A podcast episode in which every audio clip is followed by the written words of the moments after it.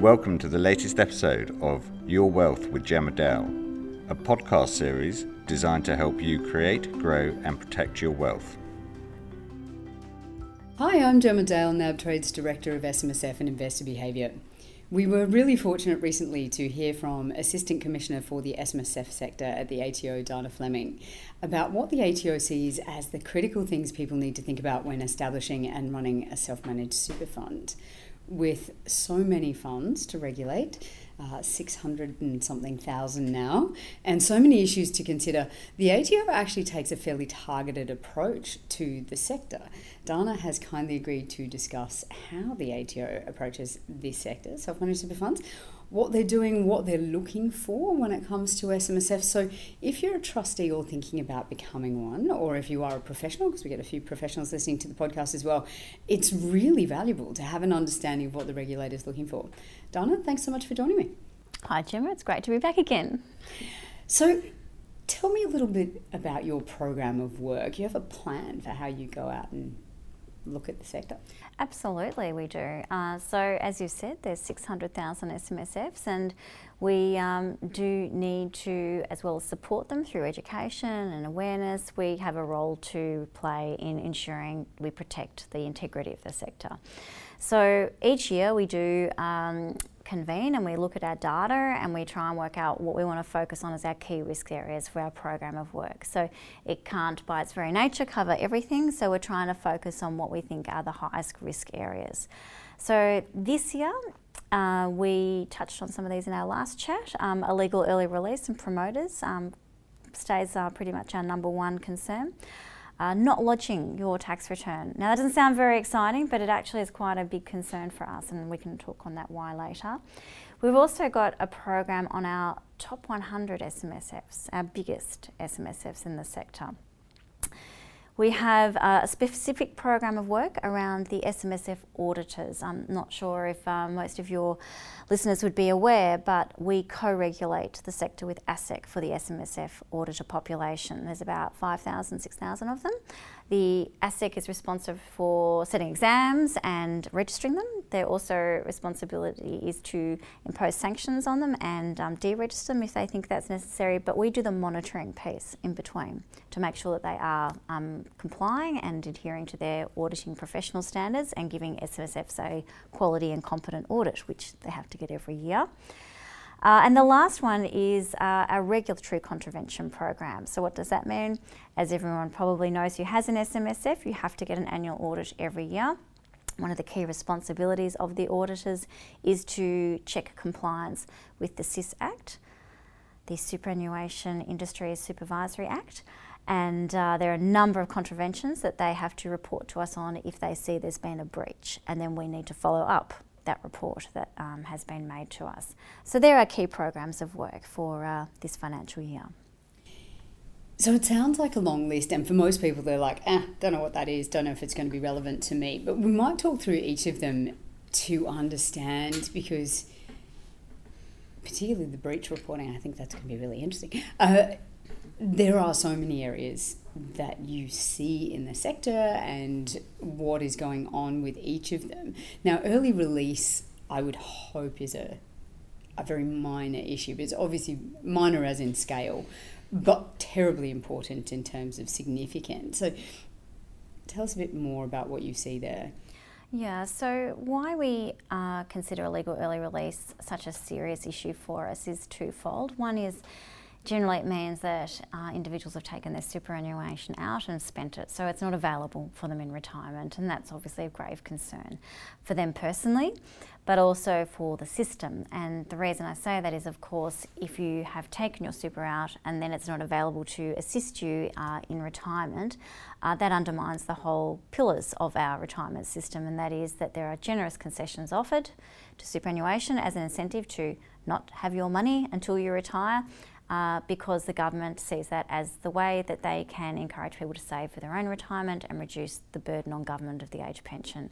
So, you know, it's a social compact that um, we enter into when you voluntarily undertake to become an SMSF trustee. So, that's why it is such a serious issue. Uh, the way we um, most um, spend most of our effort trying to manage this issue is at the front door. Okay, when people set up their SMSF, uh, and what is our front door process, or we call it our secure front door.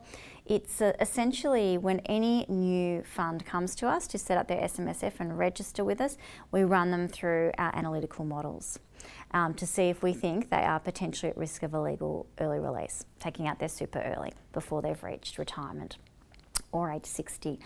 So, what are the kind of things? We're very transparent about what our risk model um, looks at, and they're probably the pretty obvious things that you would expect. So, we look at the compliance history of the individual. Have they been um, keeping their own personal tax returns up to date? Mm. Do they have outstanding debts with the ATO?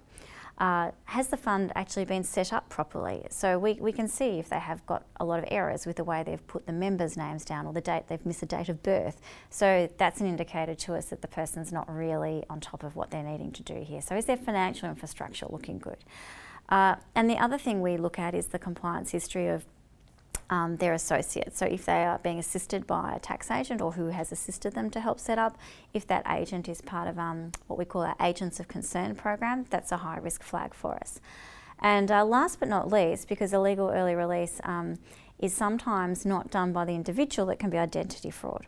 So we do oh. actually check for um, has that individual's tax file number been compromised or other um, aspects of their data been compromised, and if that's the case, then that's a risk flag for us as well. So they're the kind of fundamental things that we look at, and if they um, are low risk through our model, then they simply uh, will go through and they'll get their um, status updated on what's called super fund lookup, uh, which is quite important. Um, probably sort of a bit invisible to most SMSF trustees, but if you are setting up your SMSF, the likelihood is that you're rolling over your APRA fund balance into your SMSF, and the APRA fund will check on super fund lookup if the fund is registered as complying. Okay, so it has re- gone through our secure front door process. If it hasn't, uh, then uh, they won't be able to roll over any money into it, and so that's the fundamental way we stop that money actually leaving the system. That's really interesting. Probably a point to make, um, and I may be extrapolating here, but for people who are listening, going, early release is not relevant for me, right? I'm not planning to take out my money before retirement. I understand why I'm investing it. You still have a vested interest in ensuring the integrity of the system because I think we can all agree if there's an enormous spike in early release and the system is no longer secure, right? It's seen as a way to just access your super early then you do run the risk that there will be greater regulatory impositions on yes. the sector. Fewer people will be allowed to open or start funds. There will be wind ups, or they might just introduce legislation to say, do you know what, self managed super funds, we're going to do this, this, and this. You know, there were talks about having minimum balances and yeah, all of these yeah. things. So everyone should have an interest in the integrity of the system for exactly those reasons, because sadly, the response is often to give more powers to the regulator, more heavy handedness, and you know, we don't really want to go down that path. Um, if we can avoid it, because a, it imposes such a burden on the individuals, but also consumes an awful lot of resources um, mm. from our side. So it's in everybody's interest that we try and um, manage it. I think that only genuine entrants enter the system. That's the number one thing we can do is at the front door, assess people and uh, make sure that they don't get through if they aren't genuine about wanting to manage their money for retirement purposes. So basically, dodgy people ruin it for everybody. And if you have any friends, this is the, probably the most important part. If you have any friends or know anyone who is uh, perhaps being approached by a promoter, or it sounds like they don't understand how the system works, or, or just being told like at a barbecue, Gemma. Sometimes you get those conversations. Oh, my friend told me that you can do this. Yeah, yeah just just point them in the right direction and make sure they get on top of it. Yeah. So, what do you actually do if we find someone as high yeah, risk? Yeah, what do sure, you do? Sure, yeah, we're absolutely transparent about it. It's not no problem. So. Um, of the sort of, I think it's about net 20,000 or so new entrants every year, we um, on average get about 10% flagged by the risk model. Oh, and uh, of those, we will um, interview the trustee. So uh, we will ask them for certain documentation to make sure that they actually have set up their fund properly, and we will, um, well, if it's an ID fraud case, we will say, were you actually intending to set up an SMSF? And sometimes the answer is no. So that's an easy one. but if um, we have concerns that they aren't actually entering the system for the right reasons, then we have a series of questions that we ask them to. We in- interview if there's two trustees, them individually, it's by telephone, uh, to ascertain if we think that they are actually doing it for the right reasons. Um, of those, about 40% we stop. So we can see from the answers that they give us um, sometimes even worse, we can hear someone coaching in the background their answers. Uh, we do stop them from entering the system because we believe they're a risk to their um, own retirement savings. And uh, look, that for this last financial year, there was about that meant we protected in our, from our perspective about $100 million from leaving the system. That's amazing. So, it's probably a critical point to take away: having a self-managed super fund, it's not a right. No. You've got to earn it. Um, I, I, there was a great case um, just recently where the um, member actually did say, yes, you know, having an SMS is a privilege, not a right. Mm, yeah. And it comes with responsibilities, obviously. Um, so that's sort of, and you know, other risk factors are, of course, if um, we do work very closely with ASIC, who um, are responsible for monitoring compliance of financial advisors in the system, and and sadly, there are um, situations where financial advisors haven't um, behaved that well, and they do. We do share information uh, about that. If it comes to our attention, we let them know. Uh, if they have a particular um, pattern of behaviour with a particular financial advisor, the SMSFs, they will share that information with us. So that's another risk flag that we would take into account, obviously, at the start. I've mentioned it before, you guys have great data, so you can see this stuff coming. So you mentioned non lodgement. Talk me through what self managed super funds have to lodge and what you do if you find that's not happening. Yeah, so um, I do, because we are focused on our risk areas, I just want to take that opportunity to mention um, 86% mm hmm of um, SMSFs lodged on time in 2017. We just had the 2018 lodgement, was actually at 90%. So that is a really good um, stat for lodging on time. It is actually uh, much higher than the general population. so just to sort of give some positive feedback um, to everybody that does make the effort to lodge on time. But it does still mean there's that population that don't. And this gets back to one of the most fundamental things as a person who wants to run their SMSF, you've got to lodge your return. Uh, and it's critical for us because it is the absolutely key flag that we have to show and demonstrate to us that the person, the SMSF trustee, is on top of their obligations and they're able to meet their obligations and comply and stay in the system. If you can't even manage to lodge your return on time, I'm quite concerned. Um, the flip side of that is, of course, um, before you lodge your return, uh, you will have had an annual audit done by your approved auditor. And that is who we rely on to report contraventions to us. So if someone isn't lodging, we're doubly concerned they're probably not getting an audit, and that means we're not getting visibility of whether that fund is truly complying uh, or not with their obligations because we get nothing reported to us. So that's why we are very concerned about it. Um, the the other sort of flip side of that is what we have. We have. Um, we had a big campaign on our, our non-lodging population last year, and we had about 87,000 that were behind in their obligations, and got that down to about 66,000. So that was a lot better, but it's still a bit higher. We really would rather they were lodging. Some of those um, that, that sort of exercise enabled us to get a lot of insights into why people weren't lodging, and they ranged from um, what I would call ghosts in the system. So, ones that had got to the end of life and just kind of had a couple of hundred bucks left, walked away rather than pay someone to help them wind up. Absolutely understand that.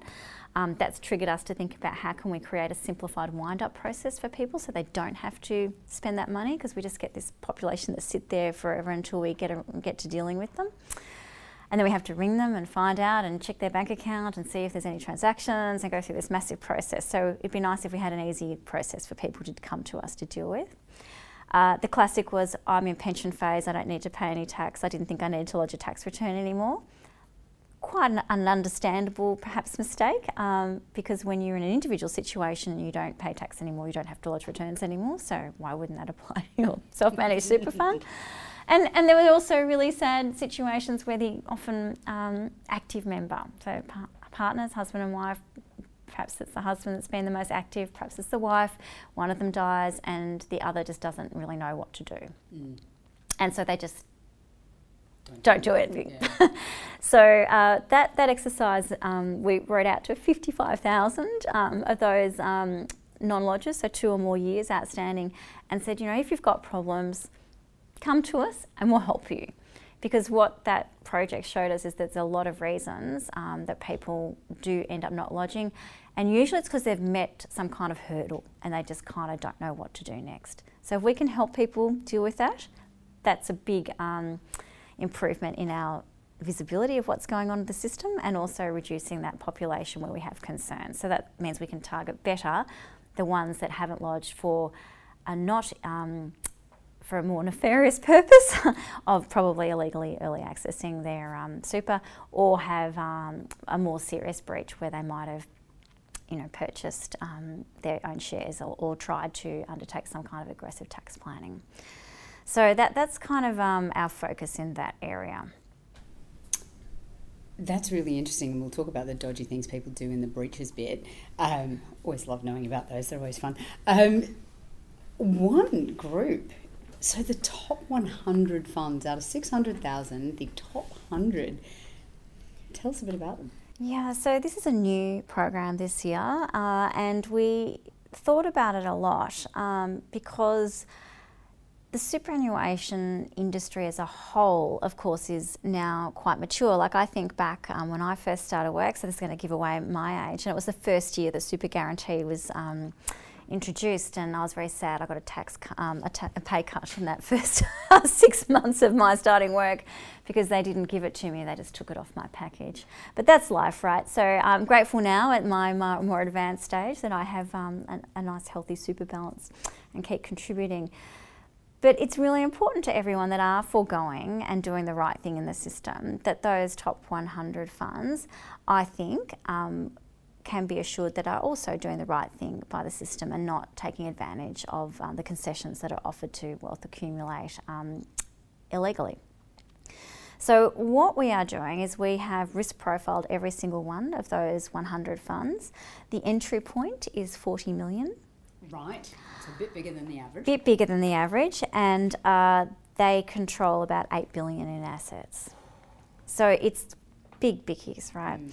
Uh, so what we've done is um, looked at them and has tried to work out how old they are, how they acquired their wealth, um, and a number of those we have um, referred to what we call our private wealth area for further investigation. Uh, some of them had um, thousand percent growth rates in you know three or four years. Uh, so these kind of things you want to understand how you achieve that. Yeah, I would quite like those returns myself. so sorry, Dana's just looking at my face as I go, what? Yeah, so if only your listeners could see your face. Uh, so that's that's the concern we have. Um, a, a, number of them were just really old funds who um, were put in place before the caps mm. on contributions came in. So they were lucky and had that opportunity to put a lot, significant amount of wealth in at a um, you know earlier stage in their life cycle. So in the main, uh, generally okay, but there are a number that we have referred on for further investigation. So I can't sort of say too much because they obviously are um, in progress, but we certainly will report back um, to the community once we have finished those processes that's a it's a really fascinating piece of work and I think plenty of people would be really interested to see the outcomes. For people who are listening prior to 2007 uh, you could contribute post tax money it was called undeducted at the time to superannuation without limit. Mm. So the rules changed and kind of flipped on their head. There used to be something called reasonable benefits limit, which was the amount you could hold inside the system that was tax concessionally, but it didn't apply to post tax money. It didn't apply to this undeducted. So you could have, as yeah. you say, ended up with these enormous funds. So people could have put $3 million in right. as an undeducted contribution. And I remember you know, when I was working with financial planners making those sorts of recommendations, I remember someone who'd sold oh, it was actually quite sweet. They they sold their caravan park on the beach you know, somewhere on the Sunshine Coast or equivalent thereof to a property developer for like $10 million, you know, and they, they'd owned it forever and bought it for nothing. And th- so they had all this money for the first time in their lives. And the most tax effective and logical thing for them to do because they were about to retire, having run Was to put it into their super. put it into superannuation. So they would have a $10 million fund, probably still, because there's no way they would have spent it all by now, um, which was all tax free at that time because the legislation permitted it. But that may or may not be true for the other hundred. Yeah, so so the newer entrants are probably of more interest because Mm. um, it is a lot more limited, as you rightly point out, in your ability to contribute and build up big balances now. So there, there was some interesting um, sort of situations where you know assets get transferred in at a rather low market value and miraculously um, you know uh, suddenly become worth millions and millions of dollars. So they, they're, they're kind of things that really do make you look twice. So attracts some attention. indeed. It's good for people to know that it's attracting attention. Well, I think it's um, important for you know the ordinary person. I include myself in that. That uh, I have assurance that that at the top end of town they're getting the right level of scrutiny. So most trustees, you've mentioned auditors a couple of times. Most trustees know that their fund gets audited, although with a lot of stuff being done online right now, you may never see it. Right? You, it's just something that sort of happens in the background. I know with our fund, uh, I'm fairly sure that that gets done, but it's organised by my administrator. It's a third party, all that kind of stuff. Um, you've got an ongoing piece of work that is designed to ensure that the people who do those audits are qualified and doing them well. Can you first of all tell us what they're required to do and then how you make sure they're doing it correctly? Yes. So the the position of an SMSF auditor is uh, kind of like the um, FASEA process. They went through that quite a long time ago. Uh, so you must be registered with ASIC to perform an SMSF audit, and it's rec- in recognition that it's quite a specialised job, and there are a lot of uh, different rules which uh, they have to check that the SMSF is complying with. Uh, as distinguishable from an ordinary auditor, an ordinary company auditor. So, a company auditor is worried about the co- um, corporations law, an SMSF auditor is worried about the Superannuation Industry Supervisory Act, right? So, it's a completely different job. And in recognition of that, that was why the specialist designation was introduced. They have to sit a competency exam, and uh, then we monitor them. So we monitor them for the basic things you would hope, like CPD, and that they're keeping themselves up to date. But we also um, go out and we review uh, are they conducting an adequate audit. And when I say an adequate audit, they are the requirements that are set by the Australian Auditing Standards Board. So, are they conducting their audit in accordance with the requirements and guidance as set by our national body and their professional association? Uh, so to do that, we don't go visit every single one of them, obviously, uh, but we do have a high risk auditor program. And this year again, you'll understand the theme. We're looking at the top 100 auditors. So what we have seen in the industry is a concentration, and so there are high volume auditors who do a significant amount of audits, and that's because it is a real specialty. So at that end, they can average from 500 to thousands of SMSF audits that they do. I mean, there's 600,000 SMSFs, so there are a lot to get through at tax time. But the top 100 uh, account for about one third of the SMSF industry. So by doing those top 100 and getting through them and checking that they are doing an adequate audit, we get assurance that one third of SMSFs are getting an adequate audit, which is great assurance for us. Um, and those assets that are held are about 170 billion. So it's still, um, you know, you might think it'd be one third, one third, but uh, obviously the assets of the whole of the SMSF sector is about 750 billion, so not quite a third, but we get coverage of one third of SMSFs, which is what we're really looking for. So there's two programs of work, one the top 100, our high risk orders the others. We risk analyse the auditor population to look for key risks that we're focused on. So just intuitively, um, there's independence breaches. So we can see um, if an auditor, for example, audited their own fund. That wouldn't be a surprise, but that does happen. So I remember being in the industry when it, it, became required that you had to be independent. Mm-hmm. So you couldn't, uh, for example, if you were in an accounting practice sitting across the desk from someone, give them your funds to audit and they give you theirs right. and then you just swap files and give them back again that's no longer permissible. So this is th- this yes. issue of independence is terribly important. It is. Um, so reciprocal auditing arrangements they're called we kind of do a deal and swap yes. Yeah. and, and used to be quite common. it was I can imagine.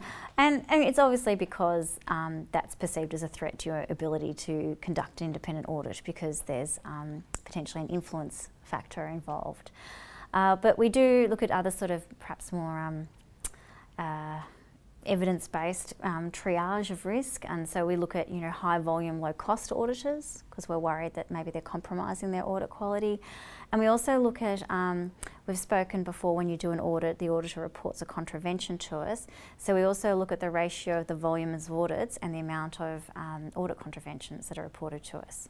So if that's out of whack, then it looks like they're not actually reporting or identifying, even worse, because they're not um, perhaps up to date, um, the contraventions that exist.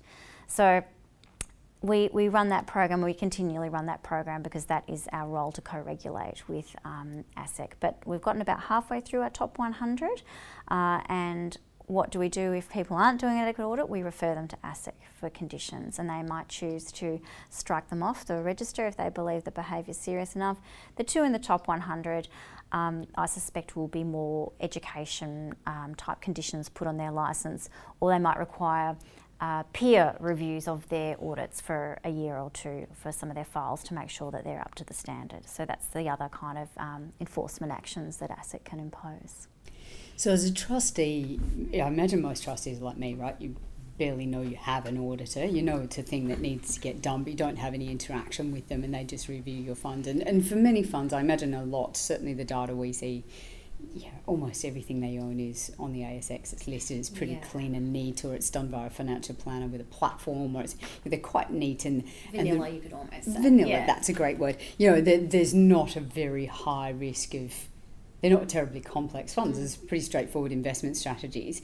But you've mentioned regulatory contraventions. Mm-hmm. So these breaches, um, there was always the term that we used, you know, the things that people do that are wrong and what they are. And then the auditor's role to pick those up. So can you give me some examples of what constitutes a contravention, what you see, and then what you expect the auditor to do about it? Of course. Uh, so, again, can I just preface that um, the level of audit contraventions get reported to is about 2% of the population.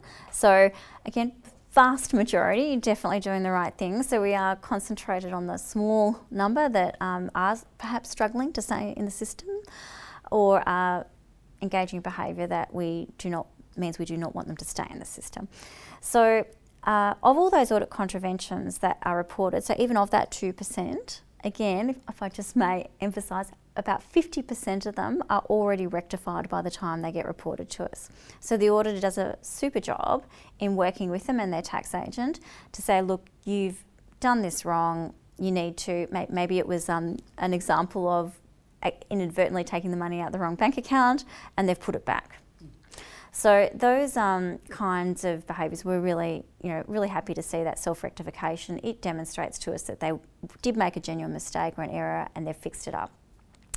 But that sort of leaves the other 50%. So we get about um, 18,000 reported to us. There are multiple contraventions generally for SMSF, so that's only about 8,000 SMSFs.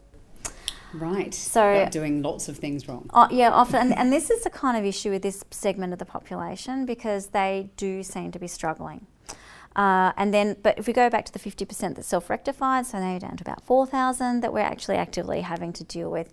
And again, by and large, they do work with us. So we get the contravention, we write to them, we say, look, what if this is what's been reported to us, and they want to work with us to rectify.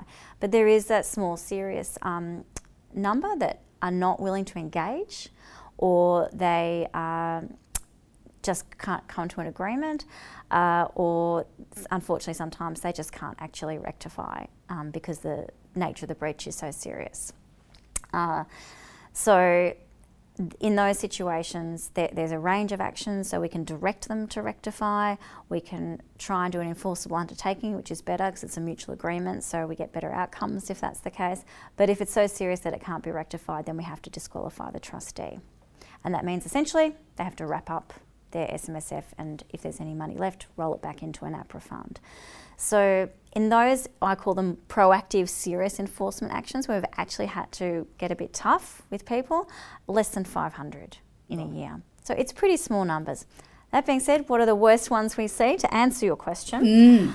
loans to members every year. Um, about 20% of those contraventions are loans to members. So uh, that's just taking money out. Um, to classify it as a loan, we do um, need to see evidence of repayment or even um, some kind of loan documentation, even though they should never have done it in the first place. Mm. There, there, needs to be a sense that it was a loan with some kind of intention to pay back. Otherwise, it's a legal early release, which you've already touched on, and gets um, treated very differently. So, for a loan to member, there's a penalty.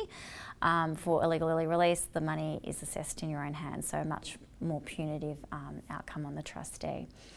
The other is in-house assets. So what are in-house assets? That's investing in your own assets. There's a small limit of 5% just in case sort of people make a mistake of your whole SMSF.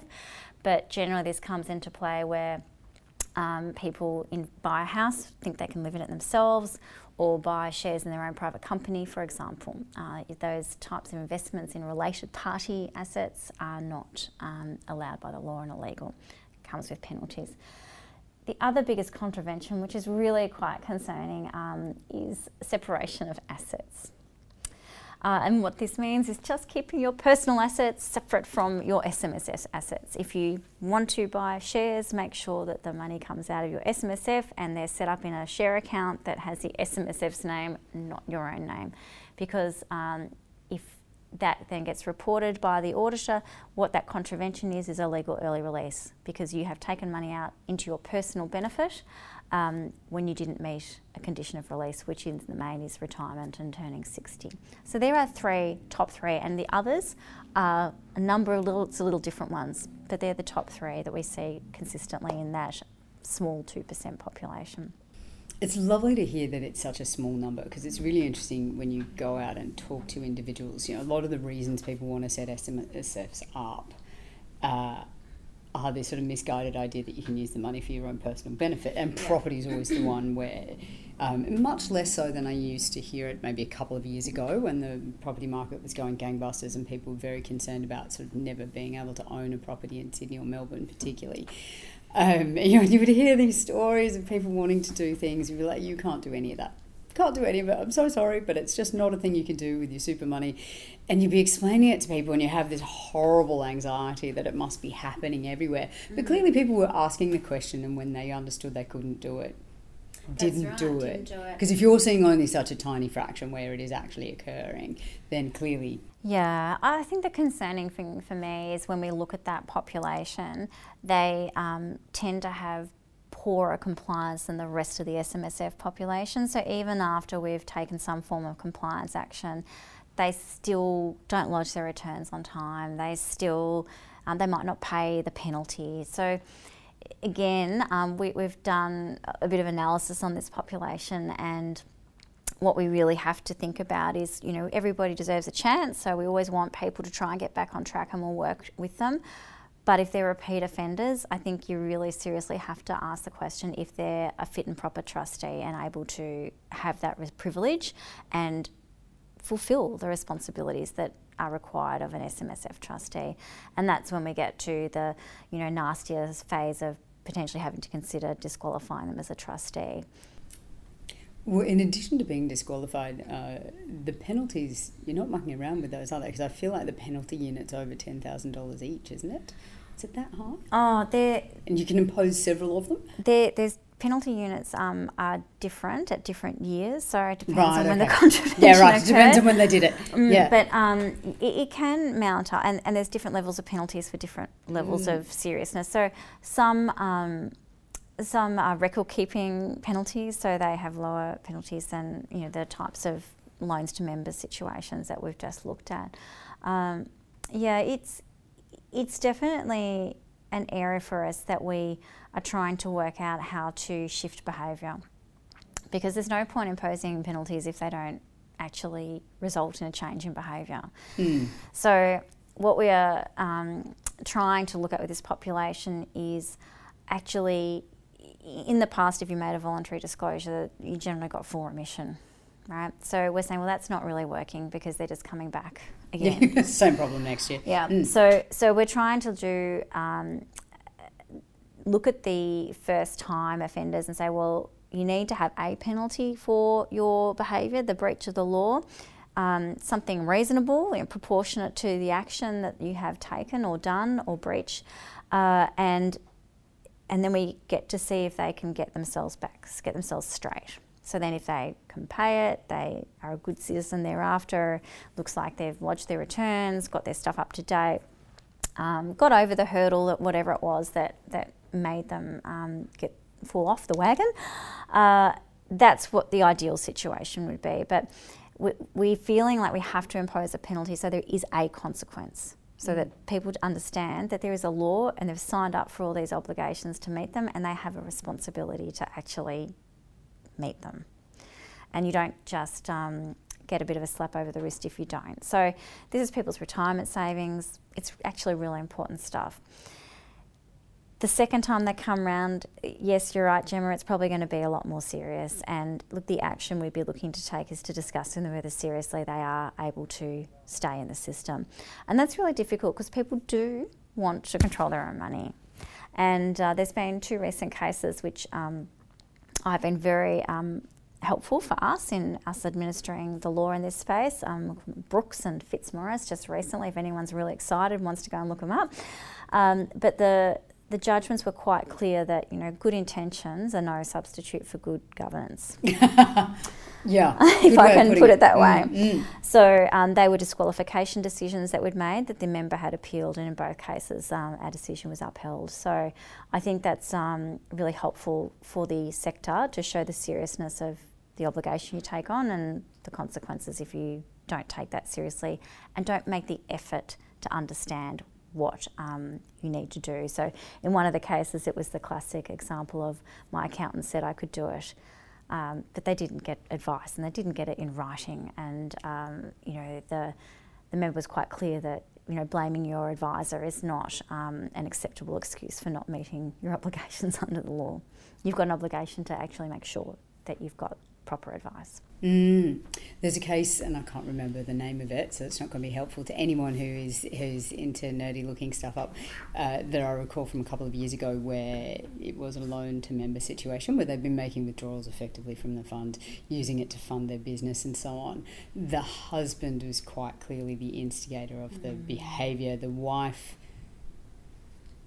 was either unaware or somewhat indifferent to it, but penalties were imposed on both of them, and the penalty imposed on her was lower, but I feel like it was about thirty thousand yeah. dollars. It wasn't nothing; like it was a very significant fine by anybody's standard, and it was also upheld. The decision, I'm pretty sure, and the the decision was discussed to say, look, your name's on everything. You are obligated to know what you're doing I am very sorry that this is being imposed on you. It's a horrible mm, outcome, mm. but you are responsible, and you have to take that responsibility seriously. Which I, we we shared that case pretty widely, actually, because yeah. it's really important for people to understand. That's great. If you remember, um, please remind me.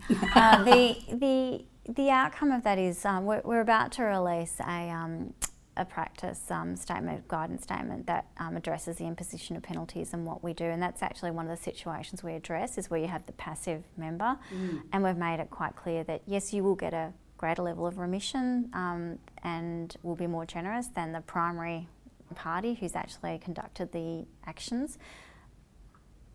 But you did sign up at the start to take on the responsibility. That trustee declaration that you sign at the start, I always say to them, please read it. Please mm. understand there are a lot of obligations that you have to comply with.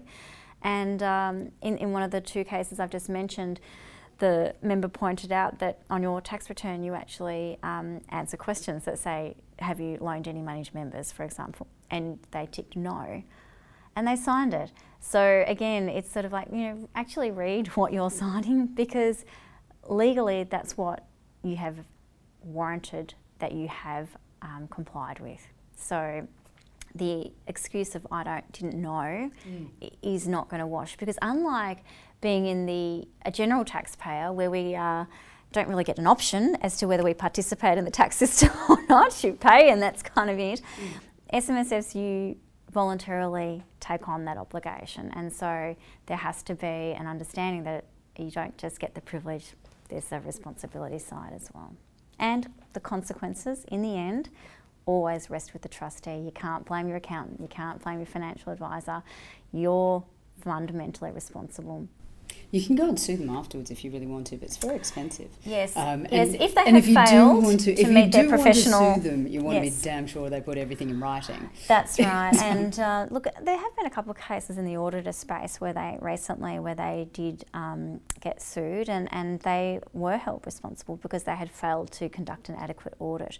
But that's um, that's a pretty last desperate stance, and it's often because the financial advisor's gone bankrupt, of course that the um, individual ends up um, in a rock and a hard place. But um, they were kind of um, they, they, were kind of fortunate that the auditor hadn't um, actually verified the value of the assets appropriately, so they had some recourse.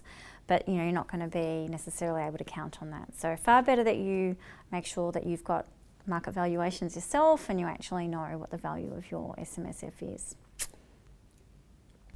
Dana, all of this is it's great to understand what you guys are looking for. I think what's most valuable is going, do you know, what, it's a tiny proportion of the population who are not doing the right thing.